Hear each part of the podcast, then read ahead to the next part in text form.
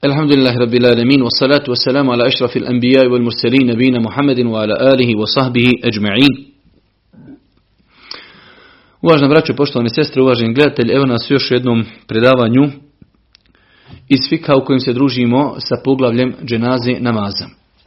Sada baš konkretno i govorimo o dženazi u prvom predavanju večera smo govorili o tome kako i na koji način se medjit, bio muškarac ili žena umotavaju u čefine. Nakon toga kako i na koji način se počinje sa namazom, e, klanjanje dženazi namaza. Pa smo kazali da dženaza namaz e, ima dvostran, ovostranu korist kako za insana koji klanja, tako i za medjita.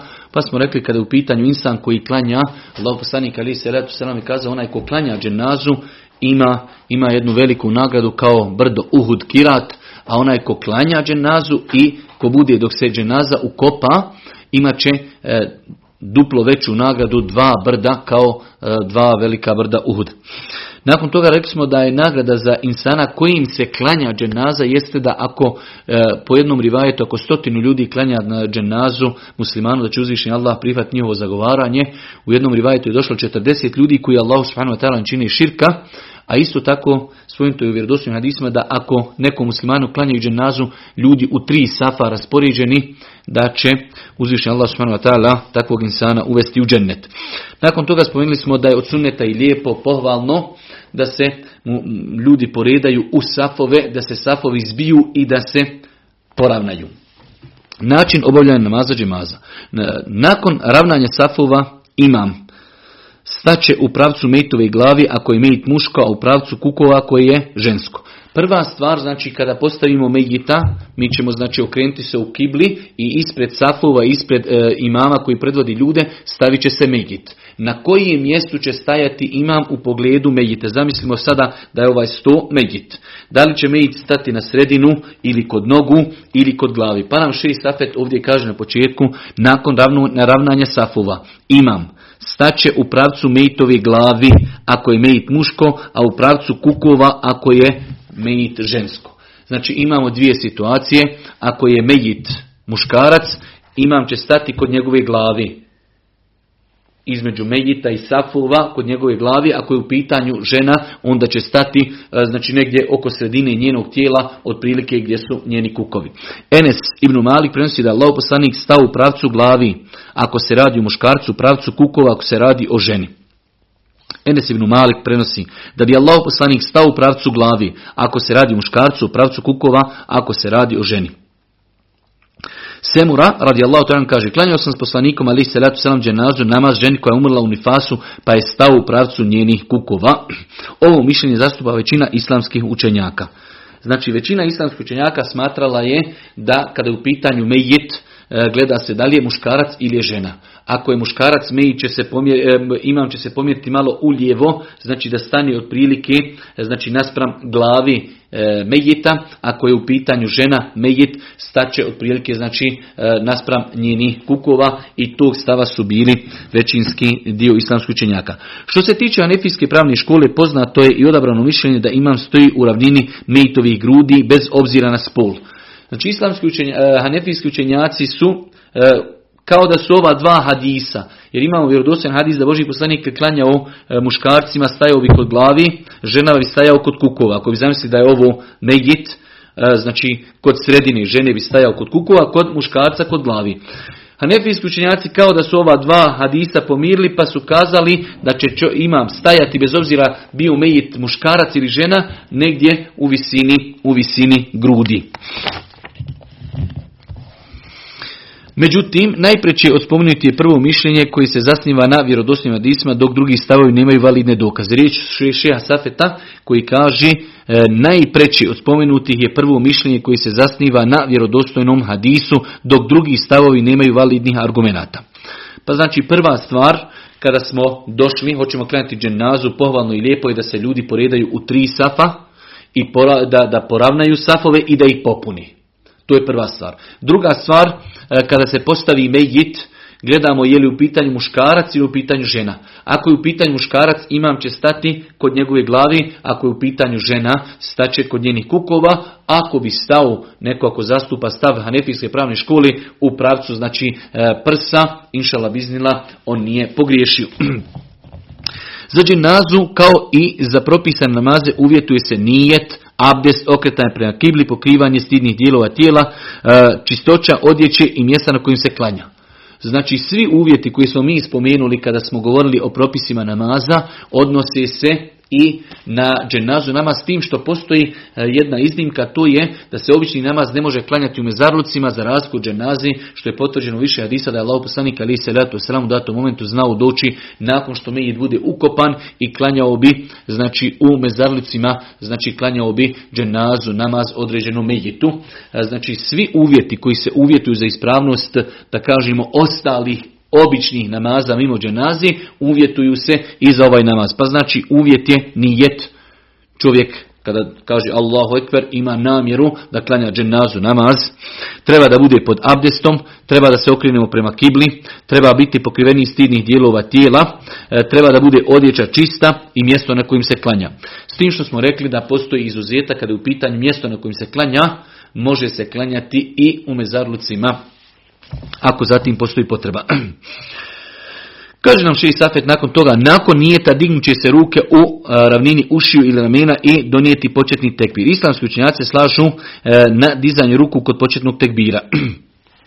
Kao i kod e, ostalih namaza, čovjek će izgovoriti početni tekbir Allahu Ekber, podignut će ruke u visini ili ramena ili u visini ušiju i izgovorit će početni tekbir i svezat će ruke identično sve što smo radili u ostalim namazima sabah, podne i kindija, akšam, jacija, isto tako je u dženazi s tim što znači neće biti odlaska na ruku ni seždu, ali početni tekbir je isti. Allahu ekber podižemo ruke ili u visini ramena ili u visini ušiju, nakon toga znači vezujemo ruke, stavljamo desnu po lijevoj. Zatim će se staviti desna ruka po lijevoj na prsa, o čemu je bilo govora u posebnom dijelu i mi smo, ako Bog da, o tome posebno govorili. Nakon toga će se proučiti El Fatiha. Postoji znači razilaži kod islamskog učenjaka šta se uči u dženazi namazu nakon početnog tekbira. Svi znači imaju jednoglasan stav, treba početi dženazu sa donošenjem tekbira. Allahu ekbar. Šta se uči na prvom rekiatu? Odnosno, da li se uči Fatiha ili se ne uči Fatiha. Pa nam Šej Safet kaže ovdje, nakon toga će proučiti Fatihu. Talha ibn Abdullah, ibn Auf kaže, klanjao sam sa ibn Abbasom dženazu namaz pa je proučio El Fatihu i rekao, neka znaju da je učenje Fatihe sunnet. Znači ovaj čovjek prenosi da je klanjao dženazu za Ibn Abbasom. Ibn Abbas je ashab Božih poslanika i učio je Ibn Abbas na dženazi nakon prvog tekbira Fatihu. I učio je malo poluglasno da ljudi čuju. Pa je nakon dženaze kazao, želio sam da čujete šta učim jer je to sunnet. A sahabi kada kažu sunnet, ne može biti nikakav drugi sunnet osim sunnet Božih poslanika, alihi salatu wasalam. Na osnovu Ove predaj ima Buharija naslovio poglavlje učenje Fatihe na dženazi. Poznati ashab Ebu Umame rekao sunnjeti na dženazi namazu nakon prvog tekbira proučiti El Fatiha u sebi. Citirani predaj ukazuju da je učenje Fatihe na dženazi sunnet jer kada ashab kaže da je nešto od sunneta to se smatra praksom Allahu poslanika alih salatu wasalam po mišljenju izrazite većine učenjaka islamske jurisprudencije. Imam Šafija zapaža kada ashab kaže da je nešto sunnet, onda se to odnosi na sunnet Božih poslanika alihi salatu wasalam. Prva stvar znači kada čovjek donese početni tekbir na dženazi, nakon toga će proučiti fatihu. E, postoji razilažen kod islamskog učenjaka da li nakon fatihe proučiti i suru. Mislim da se to pitanje najbolje vraća na mogućnost. Ako imam ostavi vremena čovjeku, e, znači ostane duže vremena, čovjek je završio fatihu, bolje je da prouči suru nego da šuti. Ali ako imam već donese e, drugi tekbir, definitivno tada neće učiti suru.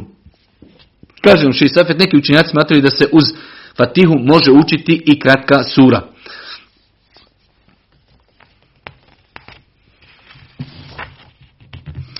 Kaže nam šest Safe, što se tiče učenjaka Hanefijske pravne škole i mama Malika, oni smatraju da se na dženazi ne uči ništa iz Kur'ana, već se zahvaljuje Allahu subhanahu wa ta'ala i dovi za Medjita. U svakom slučaju, e, Ši Safet je ovdje, pošto je ovo knjiga komparativnog fikha, e, spomenuo mišljenje hanefijskih učenjaka, njihove dokaze i na kraju je kazao, smatram, a uzvišnji Allah najbolje zna, da je dozvoljeno učiti El Fatihu na dženazi namazu. Onaj ko uz El Fatihu prouči kratku suru postupio je također po vjerodostojnom sunnetu, kako kaže Ibn Munzir, iako je kod islamskog učenjaka uglavnom poznato učenje suri El Fatiha. znači, E, imamo učenjaka koji smatrali da se prilikom dženazije ne uči fatiha. E, mi imamo prvo općenite hadise gdje Allah poslani kaže La salate li men lem yakla bi kitab.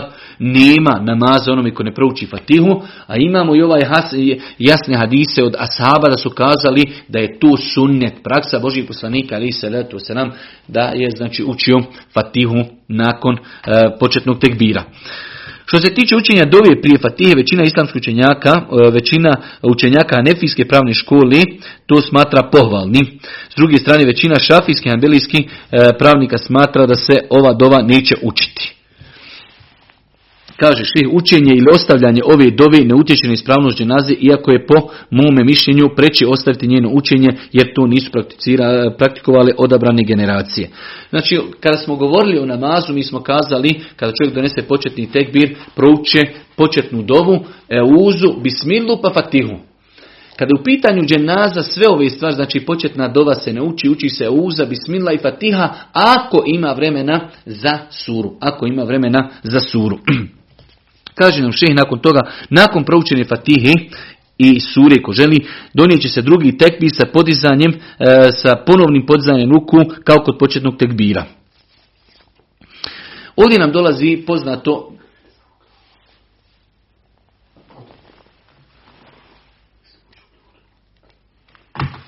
Ovdje nam dolazi do poznatog također razilaženja, to je kao što u namazu imamo razilaženje da li se ruke podižu više puta u namazu ili ne. Isto tako i u dženazi postoji razilaženje kod islamskog učenjaka da li se ruke podižu, da li se ruke podižu e, samo kod početnog tekbira ili se podižu kod početnog tekbira i kod svakog novog, e, ajde da kažemo, donošenja tekbira.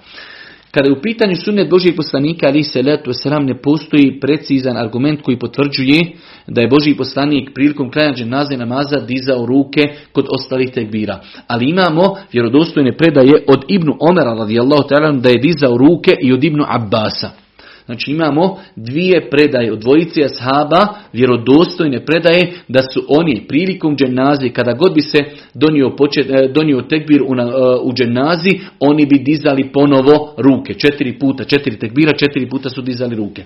Tako da, Allah najbolje zna i to će i preferirati šeh Safet, da čovjek znači povodi se za ovim ashabima koji su to opet najvjerojatnije radili zato što su vidjeli Božih poslanika alihi salatu wasalam jer otkud njima da to radi, osim da su vidjeli Božih poslanika, znajući koliko Abdullah ibn Omar pogotovo je bio prepoznati da je slijedio sunet Božih poslanika, ali salatu wasalam. U svakom slučaju, samo podzanje ruku, kao što smo govorili i, i prije, je podiz, e, ruku u namazu je sunnet. Pa znači, rekli smo, kad se klanja dženaza namaz, počinje se početnim tekbirom Allahu Ekber, nakon toga se uči Auza, Bismillah i Fatiha. Ako ima vremena, proučimo i suru.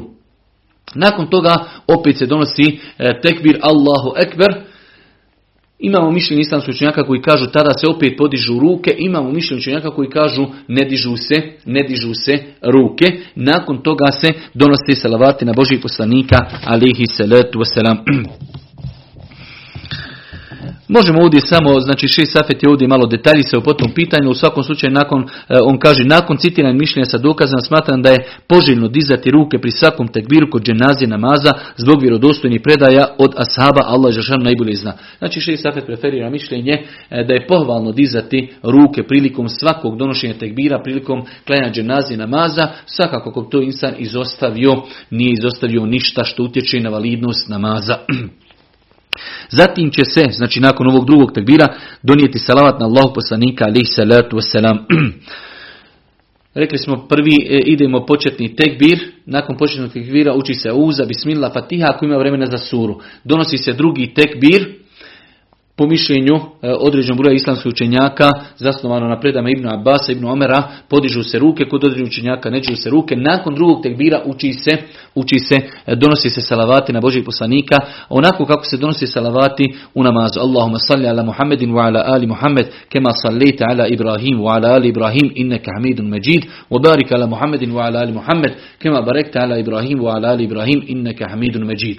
Znači, e, ovo malo pojašnjamo iz razloga što se dženaza porijetko klanja, pa je lijepo da čovjek obnovi ove stvari. Meni se nedavno desilo da sam pristao jednoj dženazi namazu, pa mi prišao jedan čovjek, čak, znači, e, za kojeg nisam mislio da će me to upitati, ali kaže možeš li mi kratko pojasniti šta se uči u dženazi namazu, jednostavno rijetko se na dženaza namaz klanja, pa je lijepo da se ljudi e, prisjeti šta se, šta se uči e, znači na, na dženazi namazu, pa smo rekli nakon prvog tekbira se uči fatiha, nakon drugog tekbira se uči salavati na Božih poslanika, alihi salatu wasalam, identično onako znači salavati kako se donosi salavati u namazu. Nakon toga, nakon toga donijet se treći tekbir, e, dovit će se za Medjita. Nakon toga treći tekbir, Allahu Ekber, podižu se ruke za one koji smatraju da je to sunnet. Nakon trećeg tekbira, nakon prvog se uči Fatiha, nakon drugog se uči e, salavat na Božeg poslanika, nakon trećeg se e, uči dova za Medjita. E, imamo više dova koji je zabilježen od Božih poslanika ali se ratu selam da je učio, tako da bilo koju dovu da čovjek nauči e, koja je prenesena od Božih poslanika ali se ratu selam on je ispravno postupio. Ima ona poznata dova koju je zabilježen ima muslim اللهم اغفر له وارحمه واعفه واعف عنه وكم نزله وادخل مدخله وسع اللهم اغفر له وارحمه واعفه واعف عنه وكم نزله وسع مدخله واغسله بالماء والثلج والبرد ونقي من الخطايا كما نقيت الثوب الأبيض من الدنس وأبدله دارا خيرا من داره وأهلا خيرا من أهله وزوجا خيرا من زوجه وادخله الجنة وعذه من عذاب القبر. kaže se da Asaf koji prenosi ovaj hadis Kaže, kada sam čuo ovu dovu, koju je Boži poslanik učio za jednog mejita, ja sam poželio kamo sreći da sam ja taj mejit, koliko je dova Božih poslanika, ali se letu selam bila dobra i koliko je bila sveobuhvatna. Ono što nas interesuje jeste da postoji znači e, više dova koji su zabilježeni od Božih poslanika, ali se letu selam, koji se uče nakon trećeg tekbira. Kaže nam šest safet, učen jedni od dova elementarni dio rukn dženazije namaza po konsensusu islamskog učenjaka. Nakon toga učinit će se četvrti tekbir i ponovo doviti. Znači imamo prvi tekbir pa fatiha, pa drugi tekbir pa salavati, pa treći tekbir pa dova za mejita i nakon toga četvrti tekbir u većini slučajeva imami nakon toga ne ostavljaju prostora, ali ako, ako se ostavi prostora, ako ima vremena, znači opet će čovjek nastaviti doviti. Kaže se ovdje Ši Safet naveo e, da ima učenjaka koji su kazali da, da nakon četvrtog e, rekiata, e, četvrtog tekbira lijepo je učiti dovu Rabbena atina fi dunja fil ahireti hasenetun vokina azaben nar. U svakom slučaju, znači ako ima prostora, čovjek će nastaviti doviti, ako nema prostora, znači nakon četvrtog tekbira se predaje selam. Ponovo se vraćamo samo uh, početku dženazi, rekli smo na početku dženazi se donosi početni tekbir, E, uči se Euza, Bismillah i Fatiha. Opet se donosi tekbir, nakon drugog tekbira se uči salavat na Božeg poslanika, nakon što se završi salavat na Božeg poslanika, donosi se ponovo tekbir, uči se za dova za Mejita, donosi se četvrti tekbir, ako imam ostavi prostora, nastavit ćemo doviti lijepo i učiti onu dovu koju svi znamo, Rabbena atina fi dunja hasene, u fil ahirati hasene, na azaben nar, ako ne, predaje se selam na desnu i lijevu stranu i time se završava dženaza namaz. Sve to smo uradili stojeći, znači stojeći u safovima. Pitanje koje tretirao u šest safet jeste da li je dozvoljeno učiti više od četiri tekbira na dženazi. Imamo znači e, većina hadisa u kojima se prenosi da je Allah poslanik ali se ratu sam klanjao dženazu nekom od ashaba, e, zabilježeno da je Allah poslanik donosio četiri tekbira ali imamo i predaje u kojima stoji da je neko da saba donosio prilikom klanjanja dženaze pet tekbira, spominjući da je tako vidio Boži poslanika, ali se letu selam, zato nam šest safet kaže prema tome, dozvoljeno je ponegala učiti pet tekbira za dženazu namaz. A ako se već treba ograničiti na jednu formu, onda će se ograničiti na četiri tekbira, jer je to bila najčešća praksa Božih poslanika, ali se letu.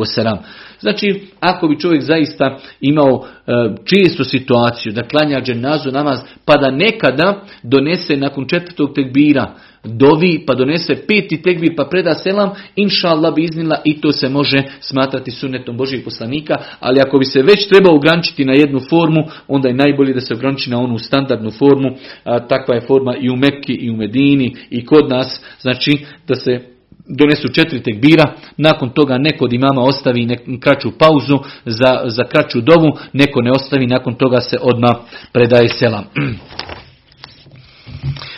Kaže nam šeji Safet, zatim će se preselamiti na desnu i lijevu stranu. Ibn Mes'ud radijallahu ta'ala rekao, Allah poslanik pretkova je tri stvari koje su ljudi zapostavili. Jedna od tih stvari je preselamiti na dženazi kao na propisanim namazima.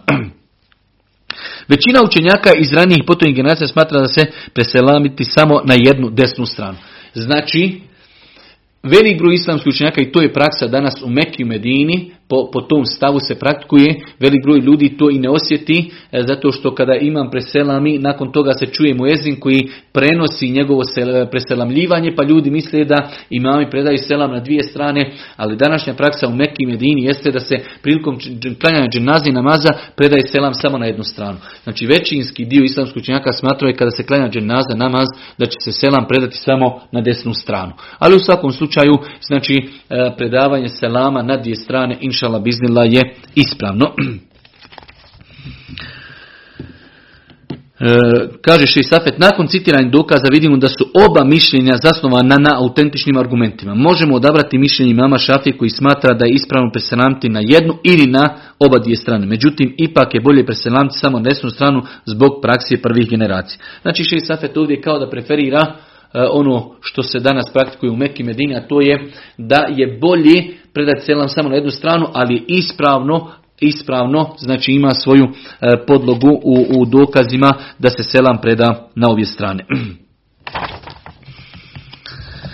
E, nakon toga Safet nam je e, pristupio jednom novom pitanju, a to je obavljanje dženaze namaza u džamiji.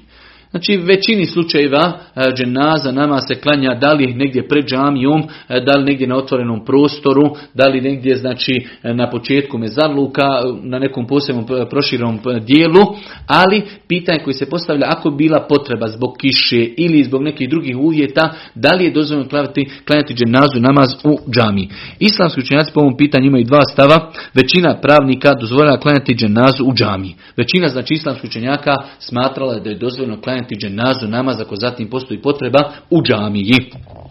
Kada je umro sad Ibn Ebi Waqas, Aisha je kazala uneste ga u džamiju i klanjajte mu dženazu. Neki osudiši klanjati dženazi u džamiji kada je tu čula rekla je tako mi Allaha poslanik.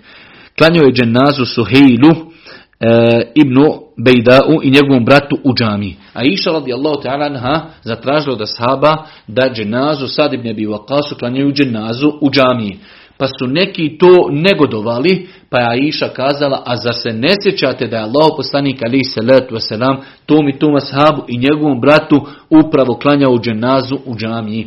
Pa znači definitivno većinska praksa Allah poslanika ali salatu wasalam bila je da je klanjao dženazu namaz e, na polju. E, postojao je e, u više hadisa je potrebno da Boži poslanik imao musallu, imao je posebno mjesto da se klanjao dženaze izvan džamije, ali ako postoji potreba nema smetnja se dženaza klanja i u džamiji.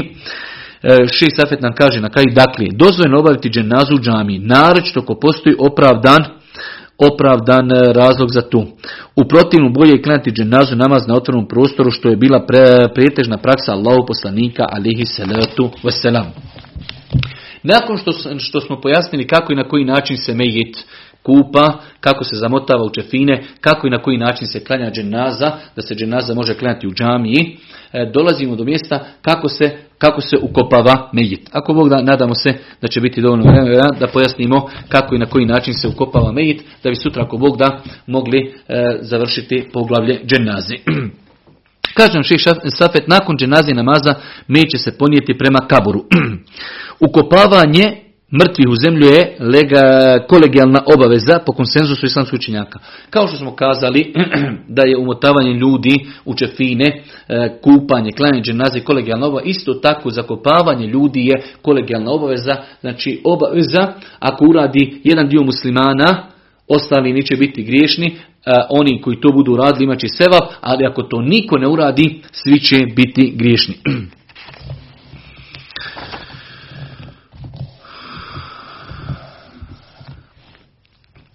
Praćenje dženazi. Kaže nam Ši Safet što se tiče praćenja dženazi, islamski učenjaci imaju podijeljena mišljenja. E, u svakom slučaju imamo mišljenje učenjaka koji kažu da će dženaza ići, a ljudi koji prate dženazu idu ispred dženazi, dok imamo mišljenje da dženaza ide, znači Megice nosi prvo, a iza njega idu ljudi koji prate dženazu. U svakom slučaju, e, Ši Safet na kraju kaže, nakon spomenuti preda vidimo da su oba dva mišljenja zasnovana na autentičnim dokazima, tako da nema smetnje praktikovati jedno od dva mišljenja, a najbolje je kombinovati. Ovo potvrđuje predaje u kojoj Enes ibn Mal kaže, Allah poslanik Ebu Bekr i Omer su ponekada išli ispred dženazi, a ponekada iza njih. Ono kod nas što je praksa jeste da u većini slučajeva, znači e, kada se nosi mejit, mejit ide naprijed, a ljudi koji prate dženazu idu iza njega, ali ako se desilo da čovjek prođe ispred mejita, e, ovo je dobro da poznajemo nekada da postoji razilaženja i dobro je da poznajemo da postoji dokazi za ispravnost oba dva mišljenja. Tako da ako bi u datom momentu čovjek išao i ispred mejita, znači ljudi koji nose mejita možda idu sporije, čovjek koji ne nosi mejita ide ispred njih ili da ide iza njih, sve je to inša Allah biznillahi ispravno i sve je to kao što vidimo u ovom vjerodostojnom hadisu da kaže Enes ibn Malik, Allahu poslanik Ebu Bekr i Omer su ponekada išli ispred dženazi, a ponekada bi išli iza njih. Tako da je inša Allah biznila kada je u pitanju ukop, kada se kreni nositi medjit, ispravno je ići i ispred dženazi i ispred i iza. E, bez obzira da li je mejit muško ili žensko, nosit će ga isključivo muškarci, što je u jednu ruku, što je u jednu ruku i, i logično. Kada se nosi mejit, znači ipak mejit ima svoju težinu, muškarci su jači, e, žene, hem što su nejače, s druge strane e, nošenje mejita, znači može uzrokovati da žene, da im se otkriju avreti, tako da, znači kao što je naveo šest safet, bez obzira da li je mejit muško ili žensko, nosit će ga isključivo muškarci. Sunnet da se okupa onaj koji je kupao mejta, a da se abdesti onaj koji ga je nosio. Znači, sunnet je pohvalno, nikako e, naređeno da insan koji je kupao mejta da i on se okupa, insan koji je nosio mejta da obnovi abdest, ali ako ne bi obnovio abdest, ako se ovaj koji ga je kupao ne bi okupao, inšala biznila, nisu pogriješili. Kada se mejt donese do mezara, stavit će se u njega bez iščekivanja, jer je sunnet, kako smo već spominjali, e, spominjali požuriti sa ukupom mejita. Znači, generalno je pravilo, generalno je pravilo da treba požuriti, požuriti sa ukopavanjem medjita i samo znači donošenje megita odmah znači se pristupa spusta, spustanju u, u kabur i zatrpavanju jer je generalno pravilo u dženazi da treba požuriti sa ukopom.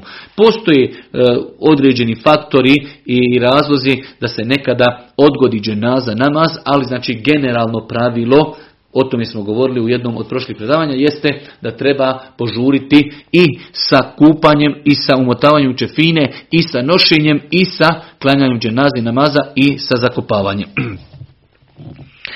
Kaže nam Šeji Safet, sunjet je da mezar bude dubok, i dovoljno širok da se bez poteškoće mejit spusti u njega. Hvala Allah Želšanu e, koliko je poznato cijeli umet, znači ovo prakticira da su kaburovi i duboki i dovoljno široki toliko da mogu dvojica ili trojica ljudi sići u kabur kako bi mogli spustiti mejita.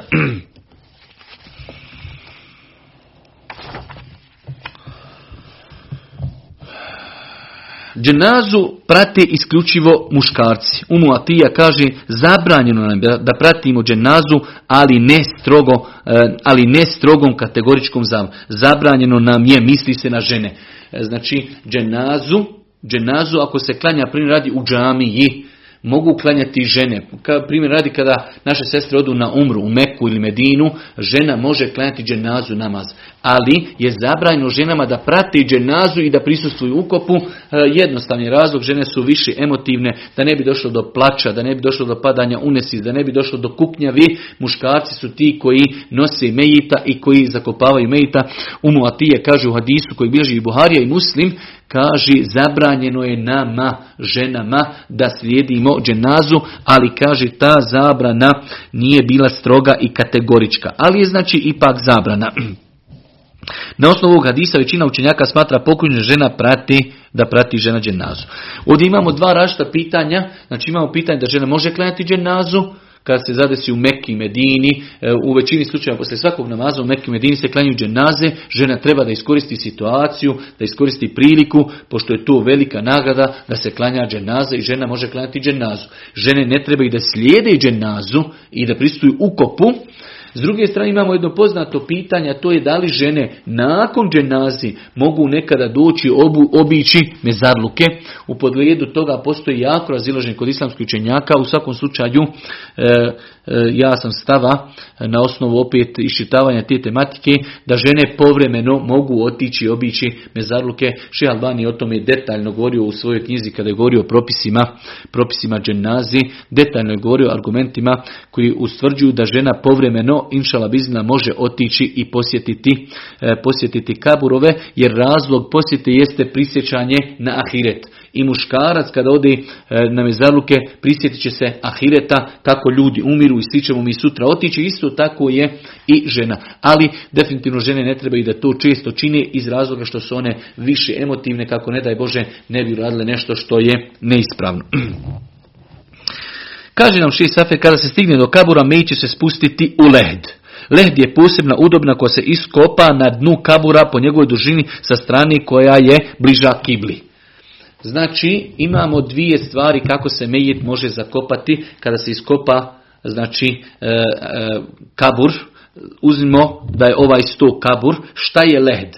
Znači, ako je ovo strana do, do kibli, ovo je znači strana do kibli, mejit će se spustiti na desni bok, a u ovoj strani desnoj, ako je ovo kabur, ovo je znači lijeva strana, ovo je strana koja je leđima okrenuta kibli, ovo je strana prema kibli, u donjem dijelu u visini nekih 50 canti će se ukopati dio gdje će se mejit gurnuti do te mjere da kada poslije ozgur pogledamo, mejit se neće vidjeti. Znači tako je od sunneta ukopavanje, ukopavanje mejita, da kada imamo sada, znači kabur i gledamo ga ozgor, znači mislim da se to zove tlocrt, kada ga ozgor gledamo u donjem dijelu koji je prema kibli, u nekoj visini 50 cm će se ukopati opet novi pravugaonik, do te mjere da se mejit može tamo e, uvući na desni bok staviti, znači možda neke širine 40 cm i da se stavi nakon toga se znači čerpićima ili ciglama zazida i nakon toga se spusti zemlja. E, znači, tako da imamo taj način i taj način je inšala bizna malo bliži sunnetu, tako je ukopan Boži poslanik, to se zove lehd i imamo šek da se iskopa kabur standardno i da se onda na sredini kapura, na sredini kabura iskopa kao jedno dodatno korito u koje se spusti mejit i nakon toga se gore stavi znači cigle i nakon toga ide zemlja. Enes ibn Mali kaže kada je umro Allah poslanik u Medini su bile dva grobara. Jedan je kopao lehd, a drugi šek. Znači lehd je kada se ukopa znači u onoj strani koja je do kibli, ukopa se dole, znači na dnu 50 cm visine i 40 cm širine, ukopa se, znači u pravcu prema kibli i u taj, u taj dio se postavi mejit, znači onoliko koliko je mejit širok na, na, na, na desni bok, okrenut licem prema kibli. Pa kaže e, Enes ibn Malik, e, jedan od tih grobara je kopao led, a drugi je šek. Rekli smo da je šek, tu je korito nasred, nasred kabura. A sam su bili u nedomici šta da učini, pa su kazali pozvaćemo bojicu, pa koji dođe prije neka kopa mezar. Čovjek koji kopao led došao je prije, pa su poslanika stavili u led. Dakle, kaže Šisav, dozvoljeno kopati mejita u lehdi u šek. Imam nevevi po ovom pitanju navodi konsenzus učenjaka. Znači, dozvoljeno je od, od ova dva načina bilo koji da se način koristi, inšala to je ispravno. Međutim, islamski pravnici smatraju da je lehd bolji od šeka, jer poslanik ali se letu selam ukopan je u lehd. Nakon toga, kaže se, Mejita će u lehd ili šek spustiti odgovarajući broj njemu bližnjih osoba shodno potrebi. Znači, e, to je standardno u cijelom umetu, nekoliko ljudi, dvojica, trojica ili četvorica shodno potrebi, koliki je Mejit i koliko ima prostora, siže neko od bližnje rodbine, spustit će, spustit će Mejita. Ono što je interesantno spomenuti, a to je da su muškarci ti koji ispuštaju, da su muškarci ti koji ispuštaju Mejita u kabur, a isto tako ono, e, interesantna stvar, danas sam je dodatno malo istraživao, Šej Safet to nije spomenuo ovdje u knjizi, a to je da li je dozvoljeno da, da u kabur siđe kada je u pitanju žena neko ko nije ženi bližnji rođak, odnosno nije joj mahrem. U svakom slučaju velik broj islamskih učenjaka današnjeg doba kao što je šeh Hussein i Bin Baz smatrali su da nema smetnje da u kabur siđe neko ko nije rođak ženi, Svakako da je ljepše i preče da siđe u kabur ako je žena preselila, da siđu njeni sinovi, da siđe njen sin, e, da siđe njen muž i tako dalje. Ali ako bi se desilo ili da ih nema, ili da iz nekog opravdanog razloga, da treba da siđe neko ko nije rođak toj ženi, inšala vizna nema smetnje da siđe neko i, i da ispusti u kabur. Kaže nam Šej Safet, e, mužu je dozvan spustiti svoju mrtvu suprugu u kabur jer nema autentičnih dokaza koji to brani.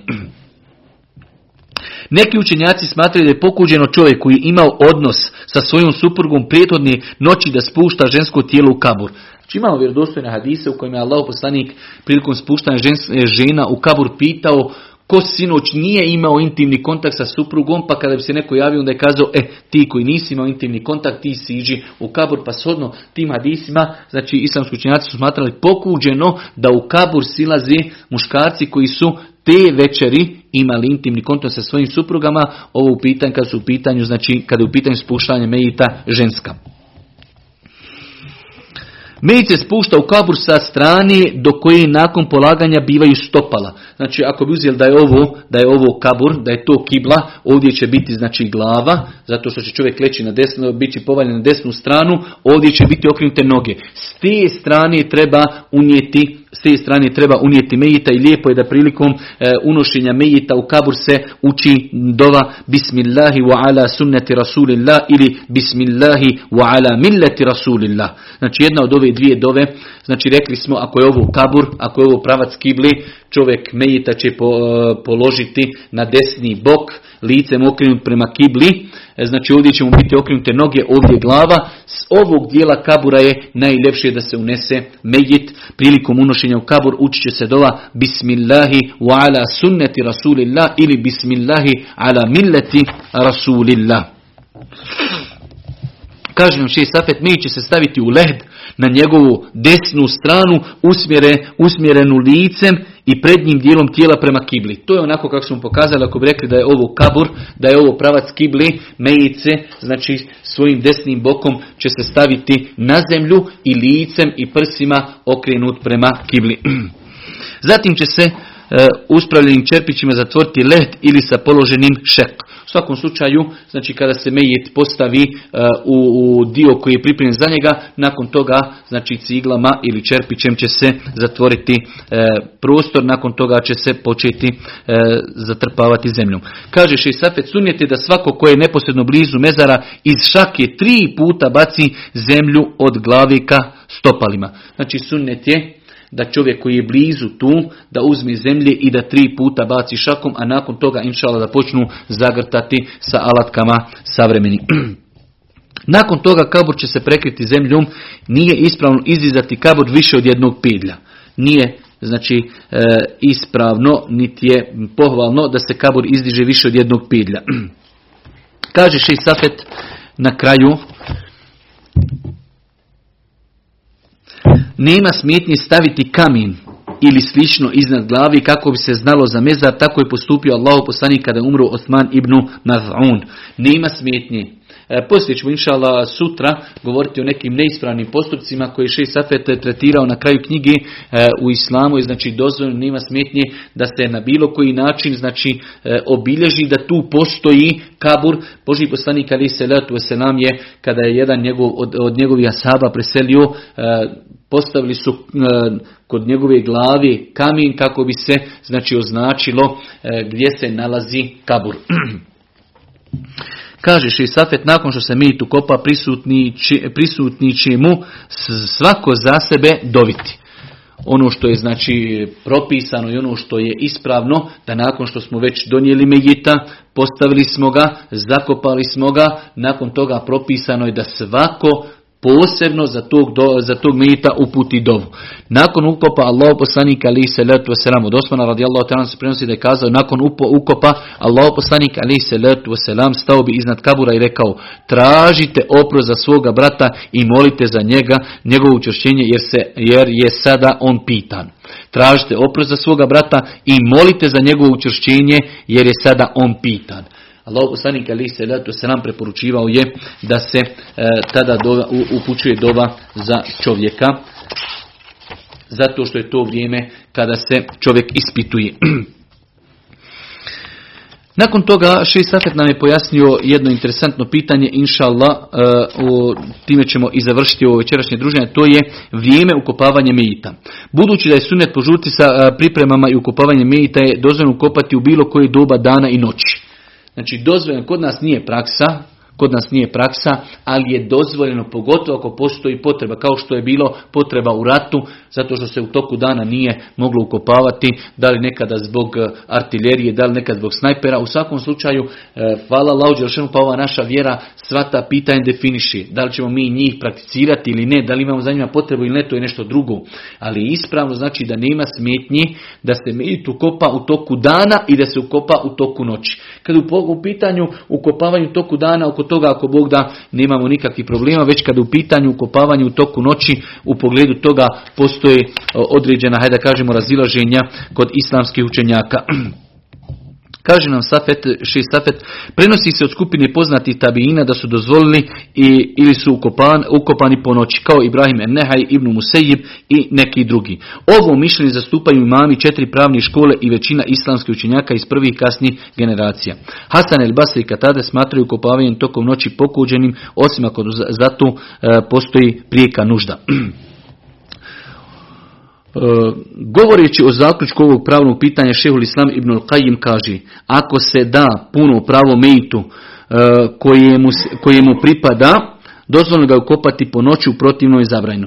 E, misli se na pravo ako će se medjit biti ispravno ukopan, ako će biti ispravno okupan, ako će biti ispravno umotan u čefine i ako će ljudi biti obaviješteni tako da će biti dovoljan broj ljudi da mu klanjaju dženazu, onda je inšala dozvoljeno ukopati medjita i naveći.